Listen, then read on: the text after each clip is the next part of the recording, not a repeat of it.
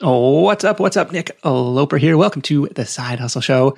Because getting paid over and over again from work you do once is super rewarding. At least for me, it is. Uh, today's guest is a pro at that. He's been around online business since the 90s, made a ton of money, battled some really scary health issues, and today is one of the top bloggers in the world, earning a collective 6 million visits a month across his three separate sites. He's the founder of Rank IQ and host of the Blogging Millionaire podcast. Brandon Gaille, welcome to the Side Hustle Show. I'm glad to be here. Likewise. So I'm excited to learn from you in this episode. So stick around. We're going to talk about Brandon's proven processes for getting more traffic to your site so you can spend your time more effectively and go out and make some more money. But I kind of want to start with the elephant in the room in the age of YouTube and Instagram and TikTok. Is blogging still a thing? Like you see people getting started, you know, today or, you know, within the last year or two and making a run at this?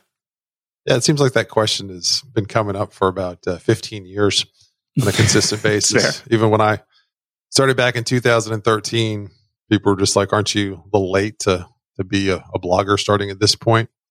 But I think if you look at the uh, growth in Mediavine, which is the top company for blogging advertisers, and in the past, they've released this past year that they added 50 employees, which is about a 50% increase in their headcount. That shows you not only is blogging still a thing, but the amount of bloggers having success because to be in Mediavine, you have to have at least 50,000 uh, monthly visitors or more. So there's a, a lot of bloggers having success reaching that 50,000 visitor plateau because you can see that massive growth in Mediavine's headcount. All right, that's fair.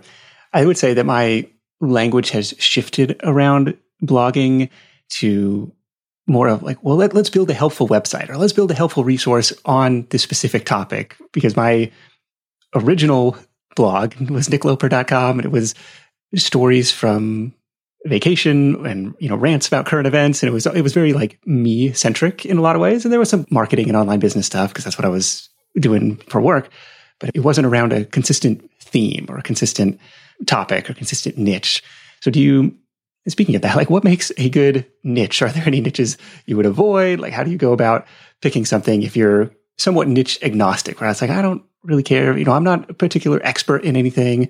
So I'm just, I just want to build a site and start making some of that ad money. I think the foundation is with looking at the keyword research because keywords is the, when it comes to making money off of a website or a blog, it all comes down to keywords. And one aspect if you're not getting organic traffic on SEO and you're testing out your niche, you're going to be buying some ads directly through Google. And by looking at the keywords, it's going to show you number one, how many keywords are available in a specific niche? Is there a lot of runway there? And number two, is there a lot of competition? So you can have no competition and a small runway, meaning that once you write uh, 20 or 30 posts, there's really nothing else to write about. That's when you niche down a little too far. So you want to make sure there's broad enough niche to where you can have plenty of topics to go after. And at the same time, you're looking at the competition to make sure that it's just not completely saturated. So a lot of times, uh, people will get a little focused on making money with affiliate programs. It's kind of a, a low hanging fruit that people think is a low hanging fruit. But in actuality, it's more competitive because or there's a limited amount of affiliate programs and everyone's trying to write the same type of post versus post or reviews and driving that traffic there. And even if you are somehow able to get a first page ranking, you're constantly being competed with and getting pushed down and having to redo things. So there's not a lot of growth there. So you want to look for niches that, as I said, lots of topics and not that much competition. Does such a thing still exist? It seems like everything is so competitive these days. Or maybe I'll maybe I'll phrase it a different way. Like if you were starting a fourth site today, you know, on a random topic, like what would that like where, where would you start trying to narrow things down? Well, first of all, you don't want to be the first person in a niche. You want competition to be there because that shows proven success. There's a revenue model we can just look at the uh, the most popular niche in blogging is food blogs, and food bloggers make the most money out of any niche also because there's a lot of demand for advertising, which increases the RPM, which is the amount of money you make per thousand impressions. Now, there are more food bloggers, way more than, than any other bloggers out there. However, the number of keywords in that niche are it's it's a massive amount. And so even though there's there's all these food bloggers there there's still lots of words that people aren't getting around to. When you just look at recipe keywords alone there are over 6 million recipe keywords.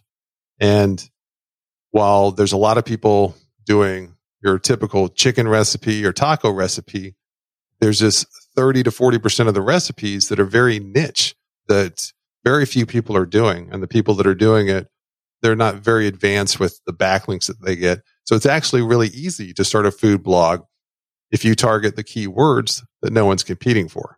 Like a very specific dietary restriction or a specific type of cooking, you mean?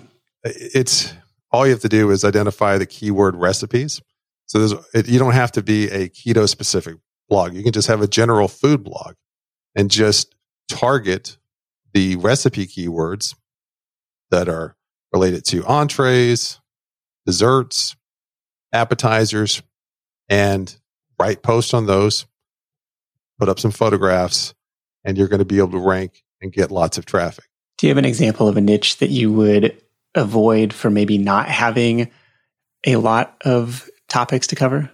Blogging. To rank for blogging or SEO related terms, it's going to take you years just to get your backlinks high enough to be able to compete. But I, I, see that the most when it comes to new bloggers that have, like in the past, when I ran my course, they really wanted to write a blog about blogging and, and they had a hard time shifting to something else because they believe that's how other people had, had made their money. And that was the path of success. So stay away from blogging and, and marketing related topics because you're competing against GoDaddy and and major companies like SEMrush that is has over one billion in market cap. It's insane how people want to do that thing that they heard over a podcast, but they're, they're just they're not willing to do a gardening blog or or just start cooking things or or an astronomy blog where there's no competition and you can instantly get results. And, but that's what I would recommend. All right. Is there a metric that you're looking at in terms of competition for a, you know, a seed keyword or kind of like the broad topic where it's like, okay, if everybody on the first page of results, for the first two page results is a domain authority of X or higher, then I don't want to touch this with a 10 foot pole. There's two ways to do look at keywords in the competitive landscape. One is the hard way, one's the easy way. I'm going to give you a simplified version of the hard way. And step one, you're going to identify all the top blogs within that niche. Step two, you're going to go into those blogs and look at all the posts that they've written and one by one copy and paste or write down the different topics that they've covered. Once you have that full list of topics, then you're going to run those words through your keyword tool. Now, sometimes with when you run a topic through a keyword tool, there might only be one or two words that you can turn into a post. Other times you might run something through and there might be a hundred different words that you can run into a post that you can turn into a post. So what you'll be left with at that point is your total list of keywords that you can target. Sometimes that list can be thousands, tens of thousands, or hundreds. Obviously, the, the more you have on that list, the, the better the situation you're going to have. And then you're going to go through that list and you're going to look at the first page of results for keywords. And obviously, if you have a list of thousands of words, you're going to be sampling it. Best thing to do is at least do a sample of 100 keywords and looking at the top 10 results.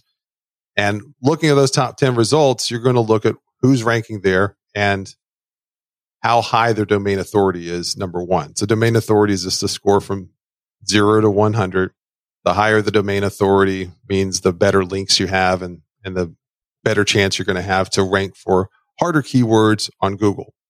So every domain name has domain authority. So you want to find your domain authority first. So if your domain authority is 30 and the majority of the words that you look at the first page of results only have sites that are 50 domain authority or higher, you're not going to be able to rank for that. So you can quickly say, okay, this isn't a niche for me. Or if you're just starting out with a brand new blog, you're starting from zero, you're looking for blogs that are less than a domain authority 30 that are ranking in the first page to show that you have a chance of getting there within the first year after launching your website. Now, if there's a lot of runway there in that 100 sample, then you you've identified that there's a good niche there, and then you can expand your looking at 100 words to the rest of the list. And once you're done with that list, you also have basically your blog post planner of all the content that you're going to create in the future. Now that's the hard way. The easy way is the process that I created with Rank IQ. And I created a new process because I had a online course where I taught bloggers and a big portion of that course was on keyword research. And no matter how many times I updated the video modules, trying to make them as simple as possible, there were still 50% of my students that threw in the towel and just said, the keyword tool is just too complicated to understand. So what I decided to do was create Rank IQ where our team would identify the keywords that are low competition and high traffic within that niche so that when a food blogger went on to Rank IQ, they didn't have to go through 6 million recipe words one by one, looking at the first page results to try to find out which ones they could rank for. They're given a list of the 5,000 recipe keywords out of the 6 million that are low competition. And then all they have to do is pick a word and start writing. Takes away the 100 plus hours they have to do the keyword research and all the ways they can make mistakes in trying to find those words and also increases their hit rate with the majority of the blogs that they create. They're creating it on keywords that they know they can rank for. So the easy way when, when identifying a niche, you can go through sign up to rank IQ and then go through our drop down. And there's, I think at this point, we've done over 500 niche, 500 niches. Yeah, so you've got a ton in there. 95% of the people that sign up to rank IQ, their niche is already covered and then they can go in there. And then you have a portion of people that are, are signing up that are just starting out and are looking to try to find what niche they should go into. And then they can look through those niches and quickly say, okay, well, this niche has 1200 topics that I can write post on. That's pretty strong. Or I looked at my niche and there's only 20. Maybe I should do something else. So the, the hard way, which is a way you can go if you, if you're an SEO, because the majority of the keyword tools are created for SEO experts and marketing executives. They don't, they're not making it for solopreneurs, side hustlers, or bloggers. And all the, their data, their language, it's very confusing and hard to figure out. But if you're an SEO expert, using one of those tools is the way to go. If you're not, you'd be better off using Rank IQ and just choosing from the keywords we've already identified. Yeah, let let the machines do the work for you versus trying to um, just hunt and peck and hope you find some gold just, somewhere. Just to be clear, we don't. The machines aren't doing doing the work. The process starts off with me. I do that whole competitive landscape and those four steps and a lot of more detailed processes to identify all the keywords. Then it's passed down to two other people going and and trimming that list down even further. And then the final list is run through all the algorithms and trims down the words to only the ones that we know for sure have there's very little competition when it comes to high domain authority sites there's lots of pages that are ranking on the first page that have zero backlinks and then of course we focus on the actual traffic that you can get a lot of bloggers and, and small businesses make the mistake of focusing on search volume because that's what the other tools put front and center. When you do a search, it gives you the search volume, but search volume is only for one specific word and it's meant to be used for advertisers to know how many impressions you're going to get on Google Ads when you're advertising for that word. It has no bearing to how much traffic you're going to get for organic search because when you rank for one word, most of the times you're ranking anywhere from 50 to a thousand other words. And if you're basing your, your decision, whether or not you're going to write a post in a keyword based upon its search volume, it's a bad metric. We were the first tool to, to show estimated visits that you can expect based upon if you get a first page ranking. And then Ahrefs also started doing it recently. And so there's only two tools out there, but I think the shift's going to happen over the next couple of years and to where the very least search volume is not going to be the only thing showing up every time you do a search in a keyword tool.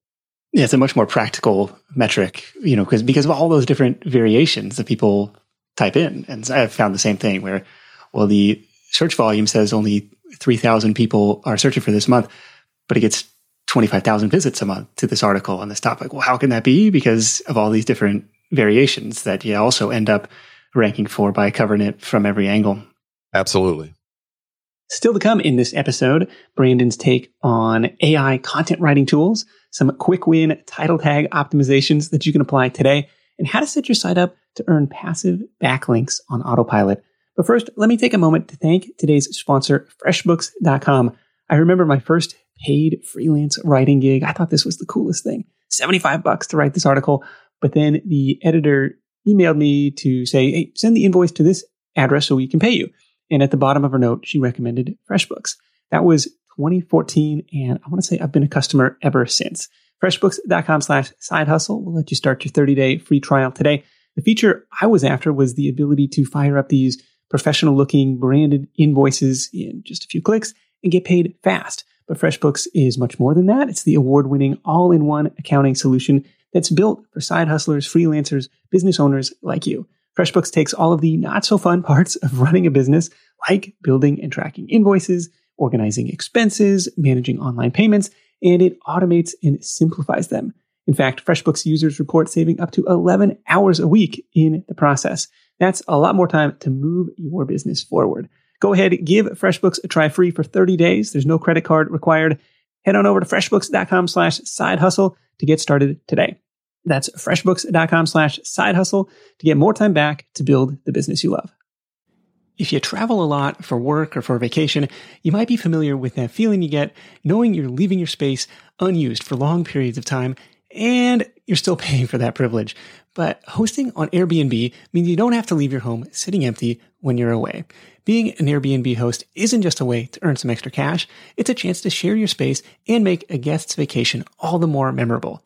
You might be thinking, eh, maybe my place isn't the right fit, but don't write it off just yet. Your potential Airbnb might be right in front of you. Whether it's a spare room or even your entire home, there's an opportunity waiting. Airbnb turns your home into a practical and even profitable venture. We just got back from a family trip to Hawaii where we stayed in a great Airbnb, but our place back home could have been a highlight to somebody else's travels, and we could have used the extra cash to help pay for the trip. So if you're curious about hosting on Airbnb, find out how much your space could be worth by visiting airbnb.com slash host. Once again, that's airbnb.com slash host. What's your take? I'm just curious, like on the copy.ais of the world, the Jarvises and the Jaspers and the Nicheses and the, you know, these AI writing tools that, you know, you give it a prompt and, you know, it spits out a paragraph. And from my limited experience with it, you're like, that's actually semi decent. And, you know, there's some wordsmithing and rearranging that has to happen. But curious uh, if you use any of these tools, if you like where this is going, risks of these, what's your take on it? Well, one thing that I've noticed, I've been doing SEO since before Google was around, and I was ranking number one on Yahoo back in the 1990s. But one thing that has happened over the years, all the things that are automated, shortcuts when it comes to creating content, have eventually been outlawed or have led to major losses. And that was my expectation when it came to Jarvis and I, I tested it out and I, I, keep track of all, all that and, and, how it's getting a little bit better. But uh, this past month, Google came out and, and said, if you use a AI content generation tool like Jarvis, you will be penalized at some point. And they said that is, they do, do not allow that. When Google says that, that's pretty much the end of the conversation. But I mean, it's common sense. I mean, when it comes to writing information, a computer can only get so good at it. And you have real people that are reading it. I mean, that'd be the same thing as having an AI start doing podcast interviews. You take out that human element and it's just a little off. And you want the human element at the end of the day. Now, when it comes to AI content optimization, that's leveraging computers and their brain power the right way. So RankIQ and, and other tools have AI where it gives you, where it does report and it analyzes the top 30 pages on Google to identify what Google is ranking highest and what topics need to be covered. So in that case, that's a good thing because you're given a list of the top 100 topics that Google likes the most for that specific keyword phrase. And then instead of you having to do the research through those top 30 pages one at a time and then seeing what they cover and creating a list, you've got that list right there. And that, that saves you two hours in the research. And then you use that list to create an outline. And then from the outline, you write the post. So AI can be leveraged for different things especially when it comes to content generation on the creating your outline and making sure you cover everything appropriately and you cover all the LSI words. But as for using Jarvis to write the content, the only thing that Jarvis is good for currently is for advertising and creating advertising language on landing pages, advertising for the actual ad scripts for Facebook and Google that does a good job. But as I said, Google weighed in and said a big no. So do not use Jarvis or any other AI to generate AI content and start throwing it up and pumping out pages left and right. Yes, tread tread carefully whenever there's a, a shot across the bow or a warning from from Google on any of that stuff. I've been kind of torn about this because you know I've used some of these tools in the past where well okay you're going to write about you know, ways to make extra money. And according to, you know, the top 10 or 20 results, like these are the topics that your article needs to include. And I, I get it, but it's also like, how do you add your own originality to it where you want to, okay, I'll, I will mention these things or I'll mention a majority of these things, but I also want to include, well, you may not have thought of this, like something to set yourself apart from just trying to create something, you know, that's the same as already out there. Well, you're covering the basics first. So if you're trying to compete for things to do in Houston, Texas, and that's your keyword, if you just went out and went around town on your own and, and over a couple of months did all these different things and, and these were the things you did and you might have a list of 15, 20. But if you use, if, even if you don't use the AI, before AI was there, you would need to go through and look at the first uh, 30 or 40 results in Google to see what other people are covering. And you're going to be better off by taking what you know and the places you've visited, if you're a travel blogger, and then combining it with the other places that have been covered, then adding your spin and your take on, you're basically giving little mini reviews. The same thing would go for, for me if I'm writing a, an SEO tip post when I'm sitting down to write it, if I don't do the research, I'm going to probably forget about a lot of things that I should be covering. But if I do the research and I go, and then I have a full list of everything I need to cover in that outline, but to make sure I cover everything. Now, when I cover each of those topics, that's where my spin and I'm, I'm using my SEO expertise. And that's where your expertise comes in and can make where if you're competing with someone else that covered the same thing and y'all both have at least 50 points and everything's relatively the same. But if you have a little bit better expertise and you're able to concisely give people what they want, that's where you can do it a little bit better. And that conciseness is a little bit of a shift over the last year, maybe two years, where before it used to be this contest of who, who could create the longest post, right? You know, here's 350 ways to do XYZ. And what I've seen lately is like no, nobody wants to read your 15,000 word post. It's like scrolling and scrolling and scrolling. What we've seen instead is this shift toward a more curated approach. Like here are the 10 best or the 25 best things versus just uh, a total shotgun approach. Have you seen the same thing? Yes. The, it's really, it's not about making sure you only do 10 as opposed to 50. It's about getting straight to the point so that the person coming into your post, once they click on it, they're getting the good stuff right away and they don't have to read through a bunch of fluff. So, well, let's talk about food bloggers and reading through fluff, making you scroll 10 times to get to the actual recipe. That's something different, but because they all are doing it together and it's almost like collectively we have we need to do this to so that we make the most out of our advertising because what was happening is people want to skip straight to the recipe card and so they they try to hook people in the beginning to read more information before they get to the recipe card so that they'll go through all the different advertisers that they have and so like with right. mediavine you're getting paid for impressions if and if they had like a, a jump link at the top that skips to the recipe they're going to lose 90% of their, their ad revenue. And that's why ad companies like Mediavine and AdThrive tell food bloggers do not have jump links because you're going to lose your advertising, which is how they make money also. But when it comes to your post, five, ten years ago, people would just focus on word count and they would go on and on and, and really not get to the point. They'd have this long introduction. So right now, you want to have a short introduction. Sometimes, if it's a list post, you don't need more than one or two sentences and then get straight to that first one on the list and make sure if you're going to have 50 on a list, make sure your first five are your best stuff because that's how you're going to hook them. And then they're going to continue reading on over that. But if you try to just get a bunch of words and you've got this massive intro and you've got 50 different ones and they're all, and you might have three of the ones that should be at the end. It's not going to work. So get to the point, give them what they want. Because if you don't give them what they want fast enough, they're going to go back to Google. And that's what's called pogo sticking. What Google wants is ideally to put pages out there that answer the question well enough to where once they go to your page, they don't go back to Google and continue clicking on other things in the search. And when you're concise and you have your best stuff right at the top and you, and you hook people in it, that's what's going to keep people from going back to look for more posts. Are you paying attention to word count in your post versus what's already in the top 10?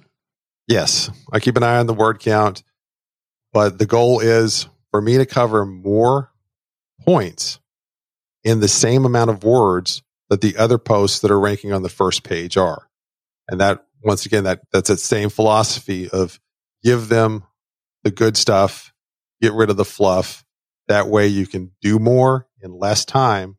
And then they psychologically will get more value out of it. And if they're getting that instant value and above the fold and as they scroll down, or even if they scan through it, you're going to get them to stay on your post longer it's going to make you more money from ads.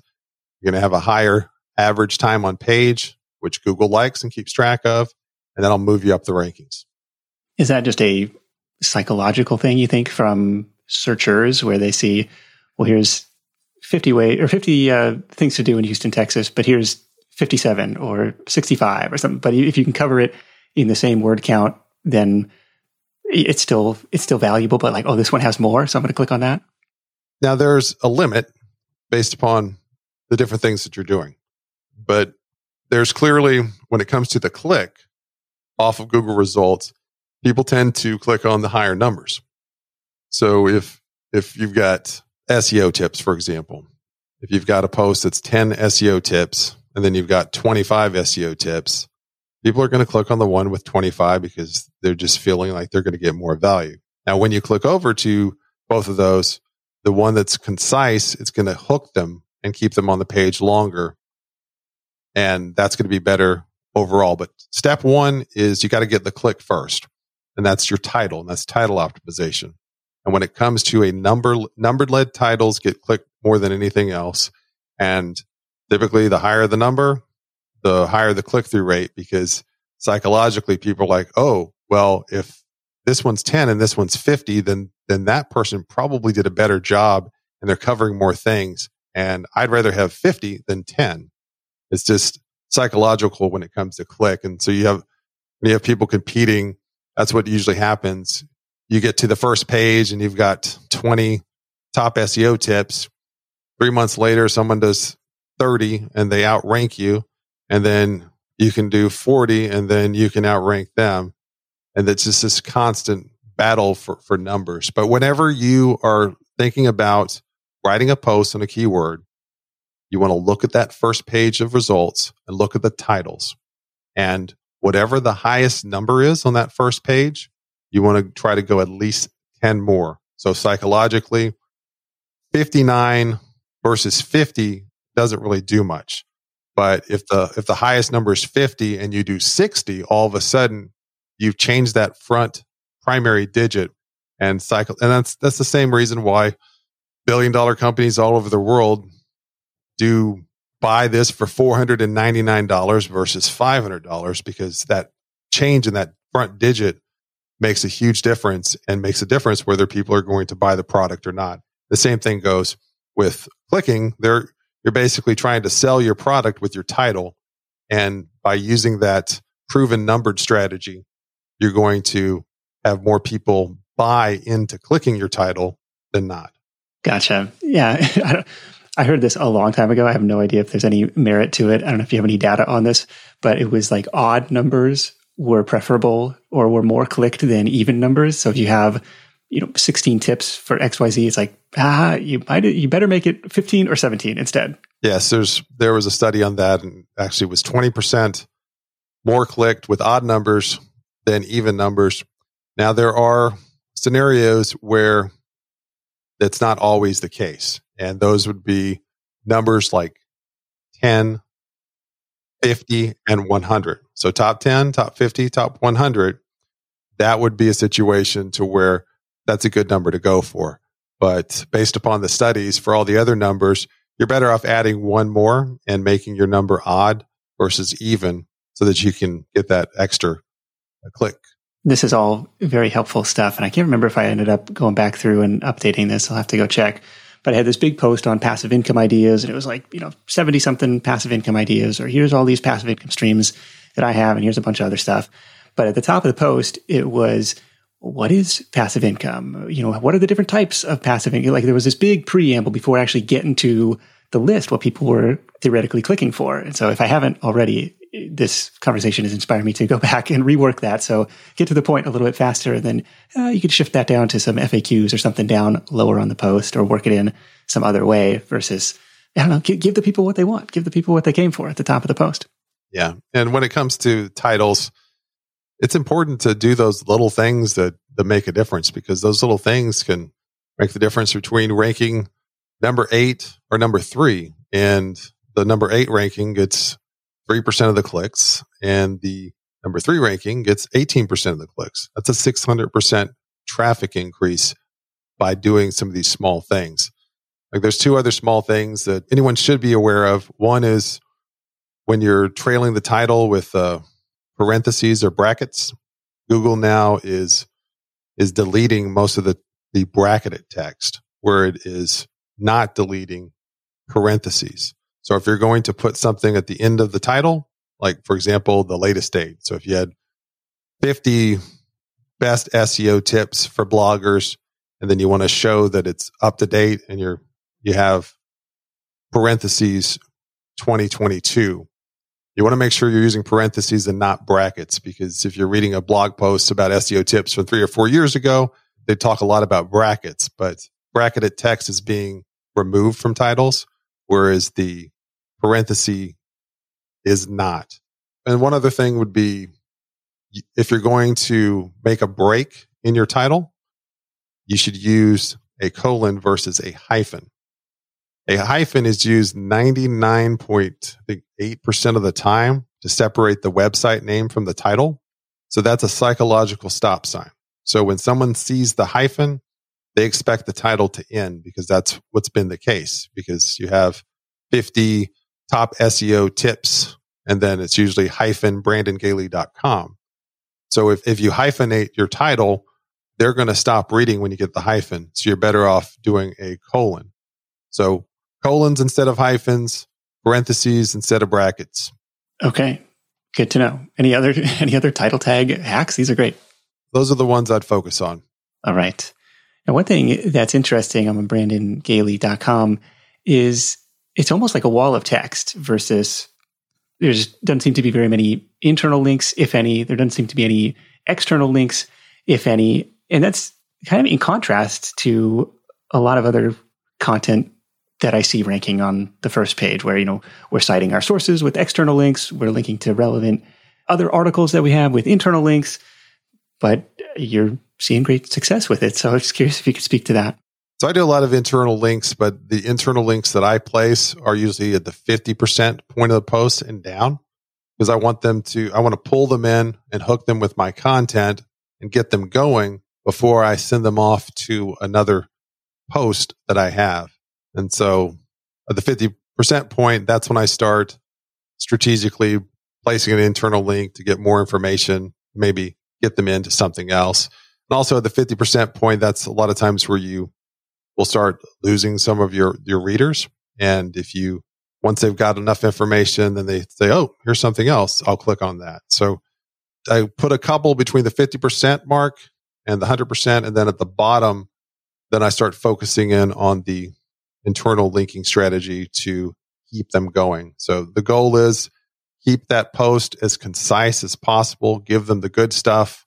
I don't have any long conclusions. If I have a list post, once it gets to the end of that, once it gets to number 50 and that's the last one, then I'm trying to tease them on getting to the next article. One thing that I uh, taught blo- food bloggers this uh, last couple years was for their posts, they have all these recipe posts, for example. So salmon recipe might be the main dish. Then I taught them to create a post, a list post on the side dishes to go with salmon. And then within the recipe post, right around that recipe card, they would have a list of the best side dishes for salmon. And they would give maybe the first three or five side dishes and then a link to that side dish article as a way to tease them in.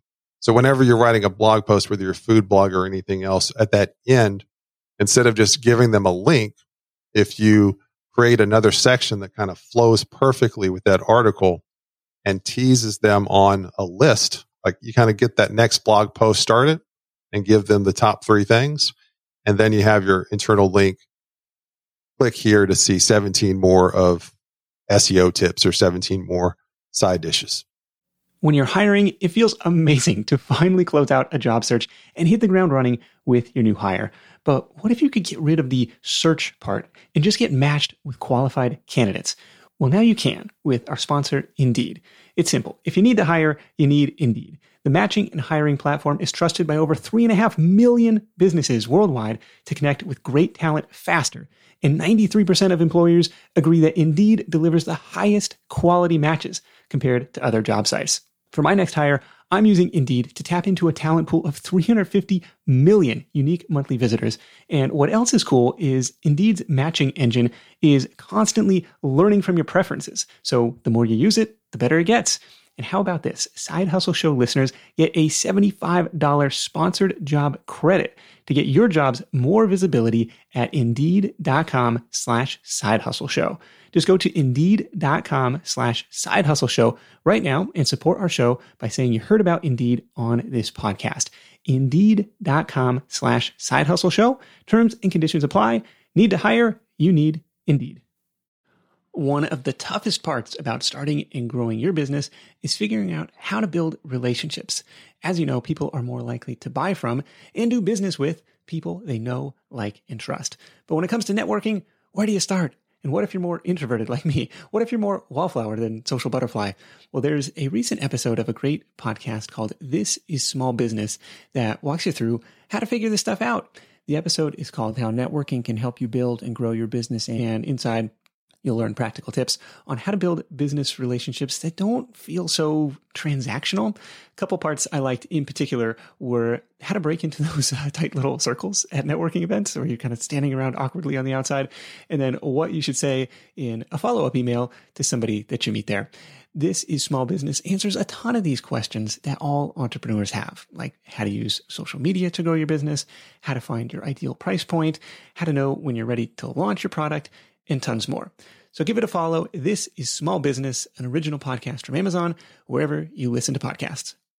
Okay. I, I was going to ask if you ever played around with any of the infinite scroll plugins that you see on a lot of, uh, especially news sites where you just, just keep scrolling. You're like, wait a minute, did that, did that article just end? It's like, oh, they, they got me again.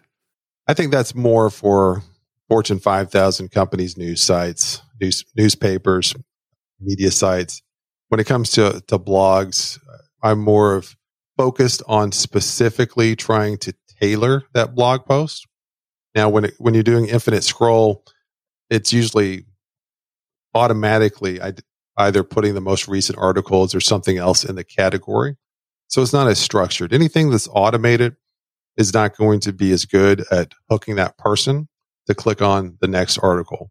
Is that a common call to action for you at the bottom of the post.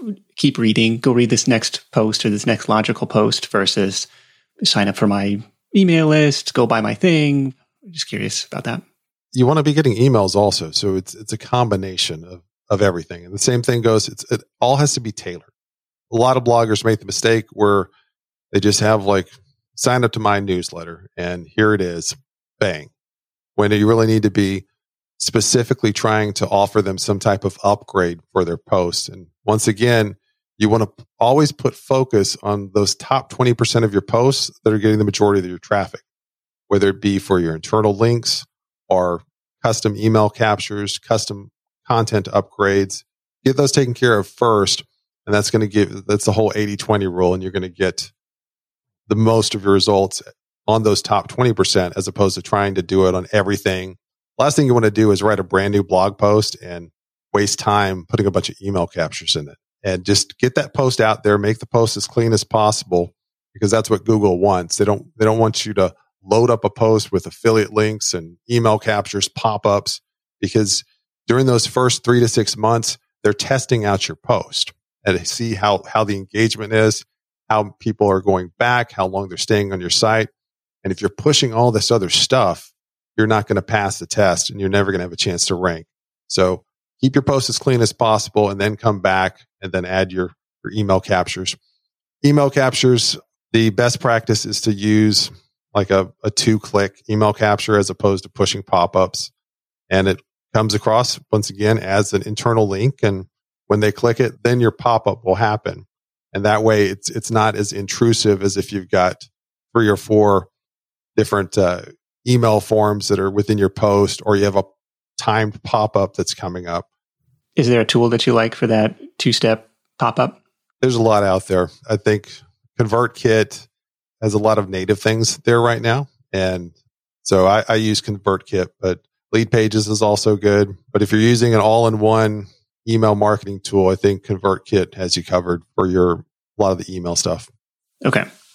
This is actually really Interesting. So is this a common practice for you? So first draft of the post, almost no affiliate links, no email capture, just like just content, just information, and then hopefully give that a chance to season and age in and you know climb the ranks.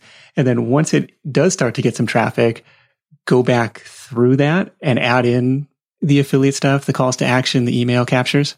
Yes. There's two things that are going to happen. It happens mostly with with new bloggers. They just when they write a post, they're like, okay, this is how I'm going to make money on this post. I'm going to put affiliates here. I'm going to link to Amazon here. I'm going to try to put as many ads as possible. I'm going to put a pop up for my email and they invest all this time in a piece of post that is that people want to just read the content. And they're, as I said, that first three to six months with Google, they're testing you out. You want to make it as clean as possible. Number two, what happens if that post never ranked or didn't get that much traffic anyways. You wasted all that time where you could have been writing a second or third post with that time. So write your content, focus on great content and serving the person that's going to read it. Let it prove itself. Once it's up there on Google and it's getting traffic, then come back to it and figure out number one, your internal links. Number two, your email captures.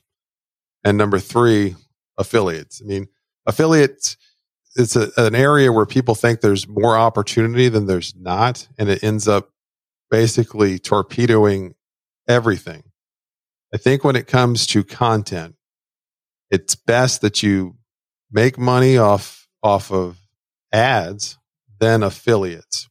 So bloggers, number one, they want to get traffic. They want to get the traffic to 50,000 sessions because that's when you can join Mediavine.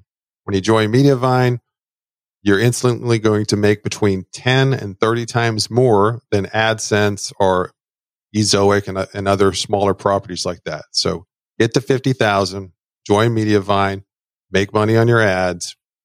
And with, when, with affiliates, save your affiliate links for an email sequence. Capture your emails. You've got the email, you've got the relationship. And then once you have that email list, you can start testing out the different affiliates with different emails, whether your wel- welcome email or later on down the sequence. And when you find one that works, you keep it and then you add another. If you try pushing that affiliate link too fast, you're not going to get the affiliate sales. You're going to keep them from giving you their email and you can very well keep yourself from getting a, a first page ranking in Google.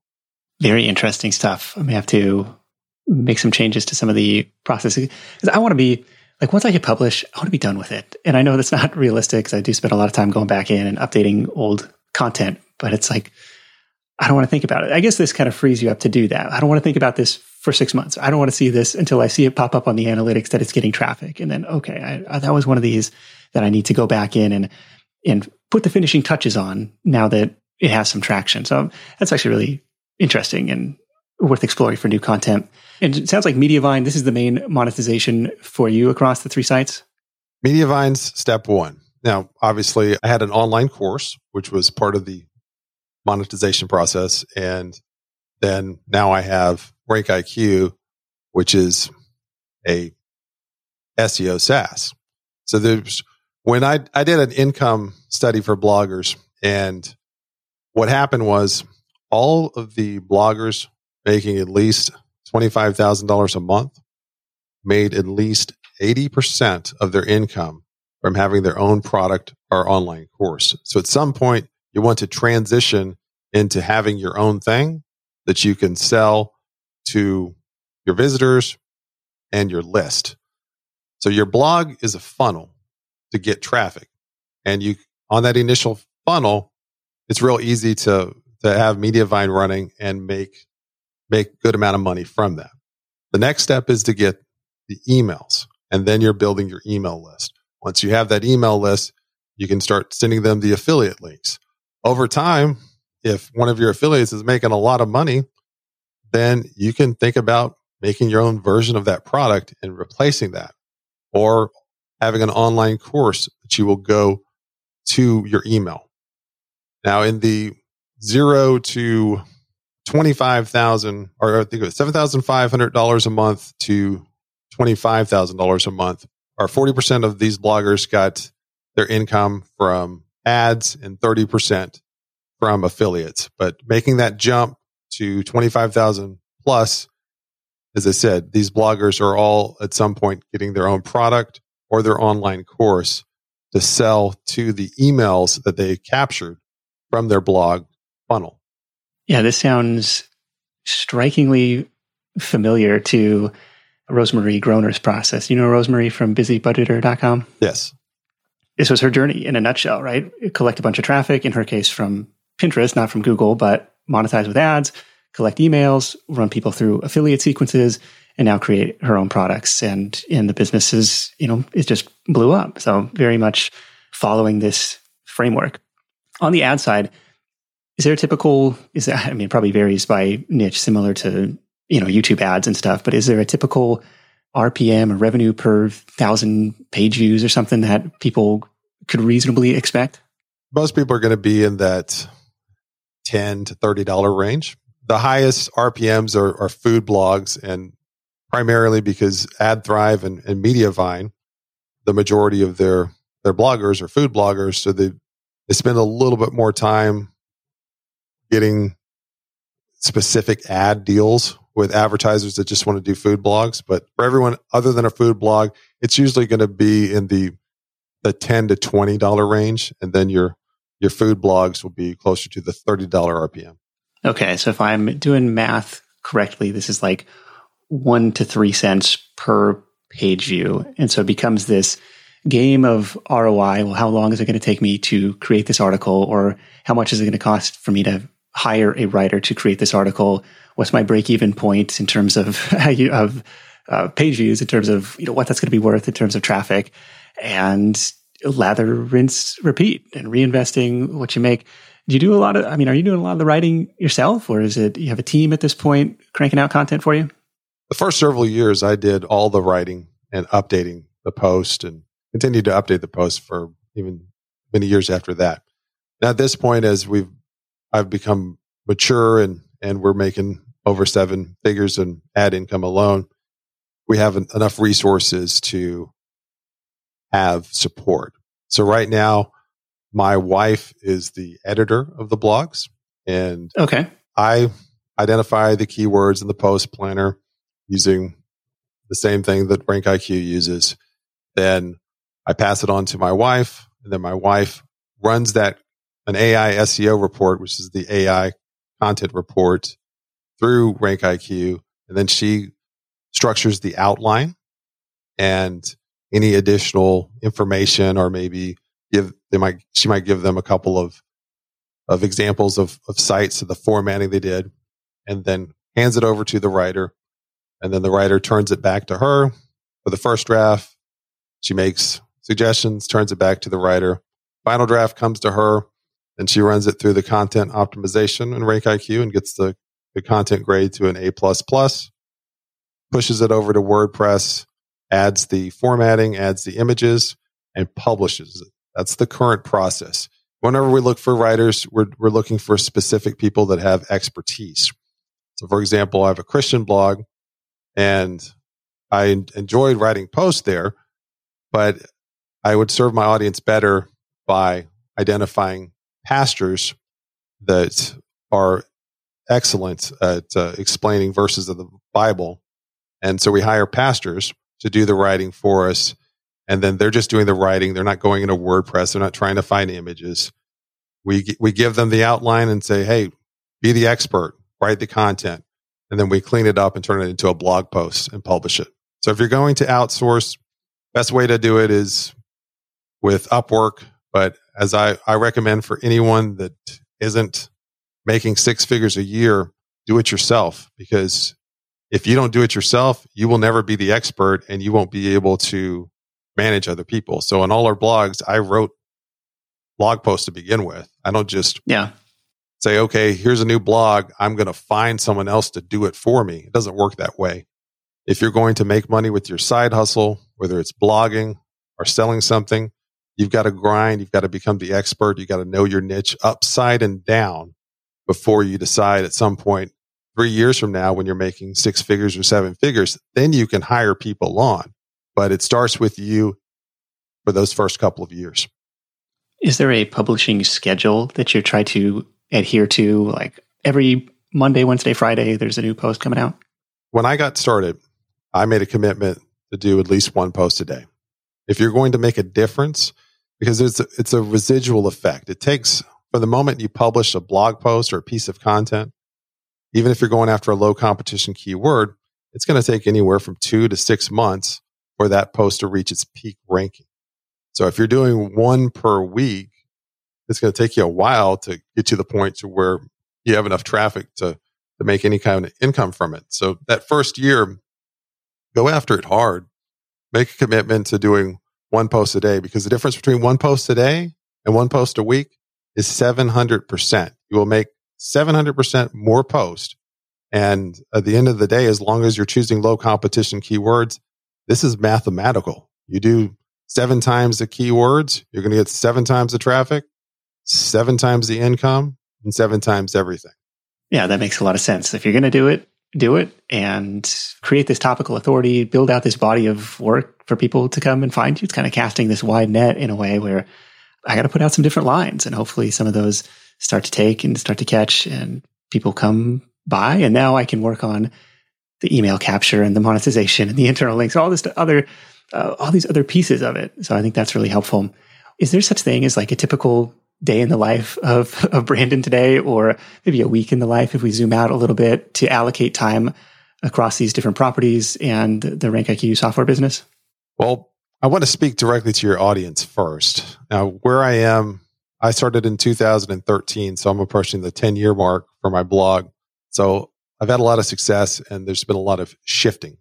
When you start out with blogging, whether you're blogging trying to sell affiliates or a product, blogging is always going to be part of any business or side hustle that you have because it's a great way to get traffic. And once you get the traffic, it stays there. You're going after low competition keywords and you make 100 posts and they get rankings, there aren't going to be many people out ranking you. And so you're going to be able to build upon that traffic. During that first year, I recommend doing 40% creating content, 30% building backlinks. And if you're not going to use RankIQ and do the keyword research yourself, do 30% on keyword research. If you use RankIQ, then 70% content, 30% backlinks. You need the backlinks. A lot of times bloggers just forget to do the backlinks or they just think it's too hard. And then they have all this great content, but no one's linking to them and the domain authority is too low to be competing. So invest that 30% in backlinks. As for my day to day right now, I wear a lot of hats. I mean, that's, there's, no, there's no way around that. I'm putting a lot of effort into building, making the RankIQ product better. So I, I work with a development team that's, that's remote and I meet with them a couple times a week, but I'm also reviewing other products and coming up with my own things that I want them to create on their own and managing them. And then I put a lot of effort into my podcast, The Blogging Millionaire. Once I stopped selling my course and closed my course down, I decided to just let my podcast be my course. So my podcast is just basically 10 to 20 minute teaching episodes over different SEO tactics that used to be in my paid course. And you mentioned one of the maybe most dreaded words of any blogger, and that was building backlinks. But curious if you have any, you know, the, the 80 20 of backlink building for new bloggers. When it comes to backlinks, there's two types of backlinks when you're building active versus, pa- versus passive. Active is when you are, have to do something to get that link in return. Passive is when you put something out there and you continually to get get links from it. So when it comes to passive, you've got stats posts and low competition keywords. We talked about low competition keywords and how important that is. Ahrefs did a study that that basically said any post that is ranking in the top one position is going to, on average, get 20 to, to 40 referring domain backlinks. So different websites they find your low competition keyword post that you're ranking for. And because it's number one, they're going to link to it in their post when they're looking to find more, when they're researching a topic, just because it's number one. So we already have covered low competition. The next for passive is statistics post. So whatever your niche is, you want to identify every type of statistic or trend that people are searching for because reporters and blog writers, whenever they write a post, one of the things they consistently do before publishing it, they have to find a couple of statistics. And what they do is they go to Google and they type in blank statistics. And if you can get your post to rank on that first page, that is going to generate backlinks forever. When I started out blogging, I was doing 60% low competition, 40% pillar post and high competition. Then I shifted to 90% once I saw that all the low competition keywords were getting 98% of my traffic. And the rest of the 10% was on statistics post. And those statistics posts, I just, I covered every possible statistics post that I could cover. And they just started generating a crazy amount of backlinks. And I bought my domain name from scratch being a, a zero domain authority, and it's almost an 80 domain authority now. And yeah. these statistics posts that I wrote, and some of them are evergreen, some of them get updated, but they continue to just pull this in. So take your time to identify. You've got a you've got a dog site or a dog product. You can write anything about statistics on different breeds to dog biting statistics, everything that you can think of, dog ownership stats, and cover those the same way that you that you'd go after a, a post. And when I talked about that that high when we talked about titles and the number leading title, that's the most important thing about a statistic post.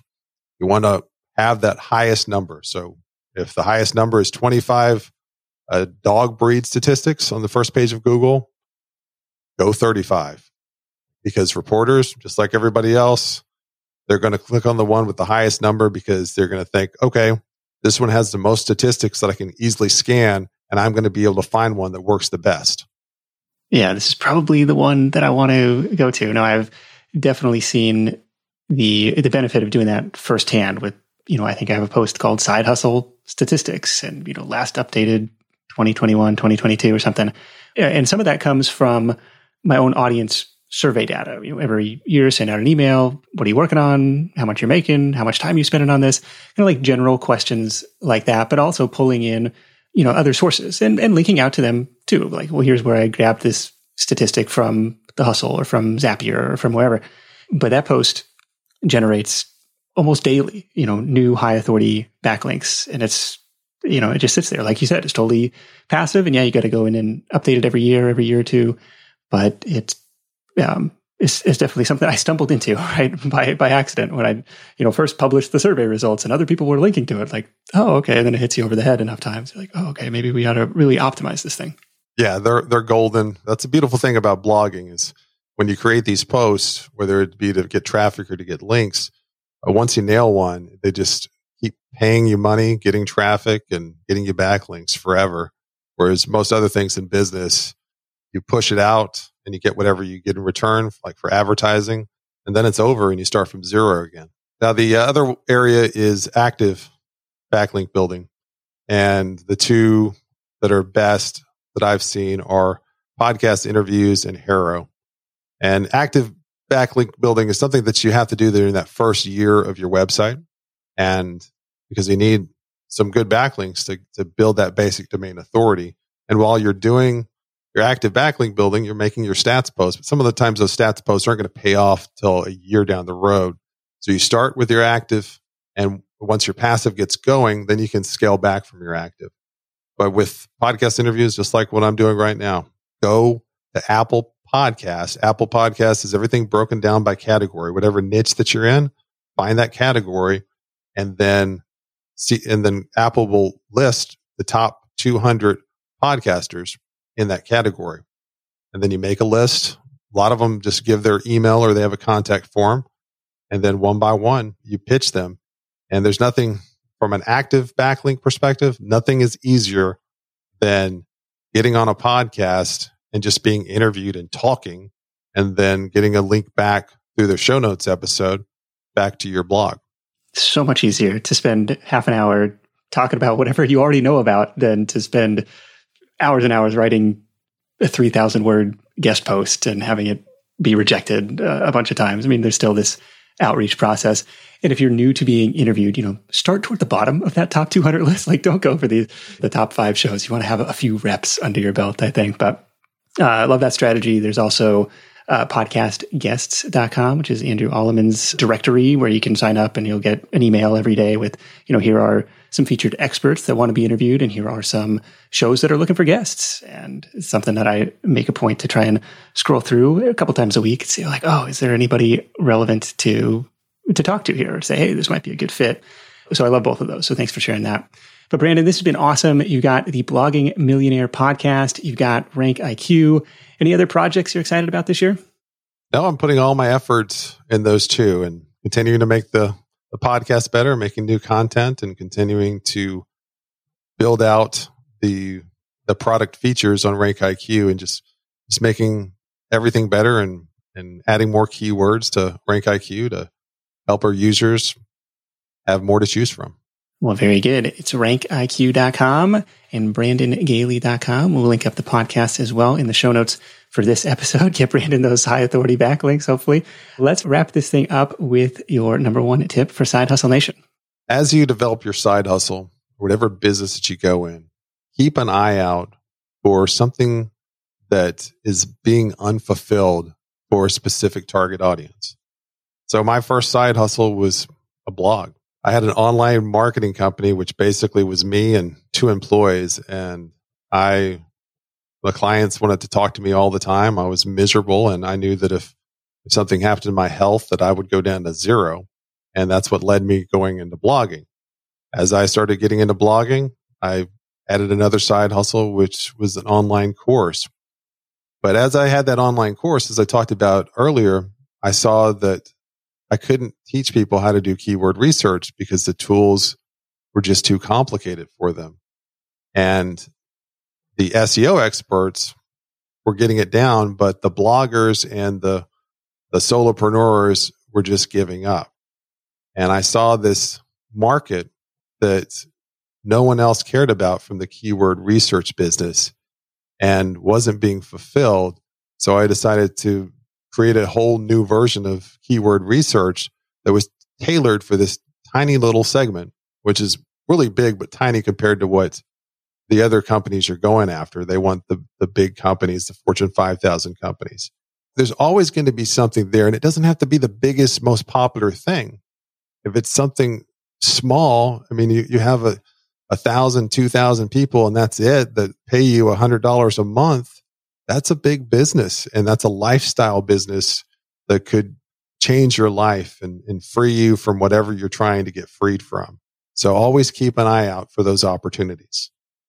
Absolutely. Keep an eye out for that unfulfilled need as you become really embedded in the community that you're trying to serve. These ideas are going to come up to you. I mean, we talk about it almost every week how opportunities become visible once you're in motion. I think RankIQ is a perfect example of that. So, Brandon, Really appreciate you joining me. Love all of the tactics and the nitty gritty, like from the title tags to the content structure and the, you know, letting something season in uh, Google before you go back and really try and hammer home the uh, uh, calls to action and monetization stuff.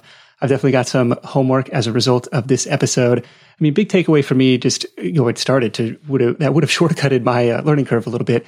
Doing your homework first, like setting yourself up for success, creating content that people, number one, are actually looking for, and number two, that you have a chance of actually getting discovered for. It's, um, I don't know, it's, it seems common sense today, but it definitely wasn't in 2009 when I first started my personal blog. It definitely wasn't even in 2013 when I started the Side Hustle Nation site. So big thanks to Brandon for sharing his insight. Thanks to FreshBooks for sponsoring this week. Go ahead, start yourself a free trial of the number one invoicing and accounting solution for side hustlers everywhere at freshbooks.com slash side hustle. That is it for me. Thank you so much for tuning in. Until next time, let's go out there and make something happen. And I'll catch you in the next edition of the Side Hustle Show. Hustle on.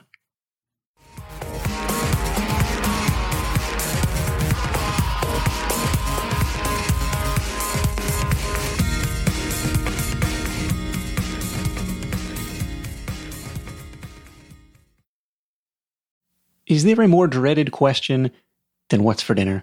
Meal planning and eating well to hit your nutrition goals doesn't have to be complicated. Our sponsor Factor makes it easy by sending delicious, ready to eat, chef crafted, dietitian approved meals right to your door. Every week, you've got over 35 different menu options to choose from, including keto, calorie smart, vegan and veggie options, and more. Some personal favorites of ours so far have been the garlic mushroom chicken thighs and the Indian butter tofu. These are restaurant quality meals ready in just two minutes. No prep, no mess. It's the perfect easy button solution for busy side hustlers and couples. And it's not just dinner either. Factor has nutrient packed snacks, smoothies, breakfasts, and more. And hey, plans change, which is why you can scale up or down your meals or pause or reschedule your deliveries anytime. Head to factormeals.com slash sidehustle50 and use code sidehustle50 to get 50% off your first box and two free wellness shots per box while your subscription is active. That's code sidehustle50 at factormeals.com slash sidehustle50 to get 50% off your first box and two free wellness shots per box while subscription is active. Big thanks to Factor for sponsoring the show.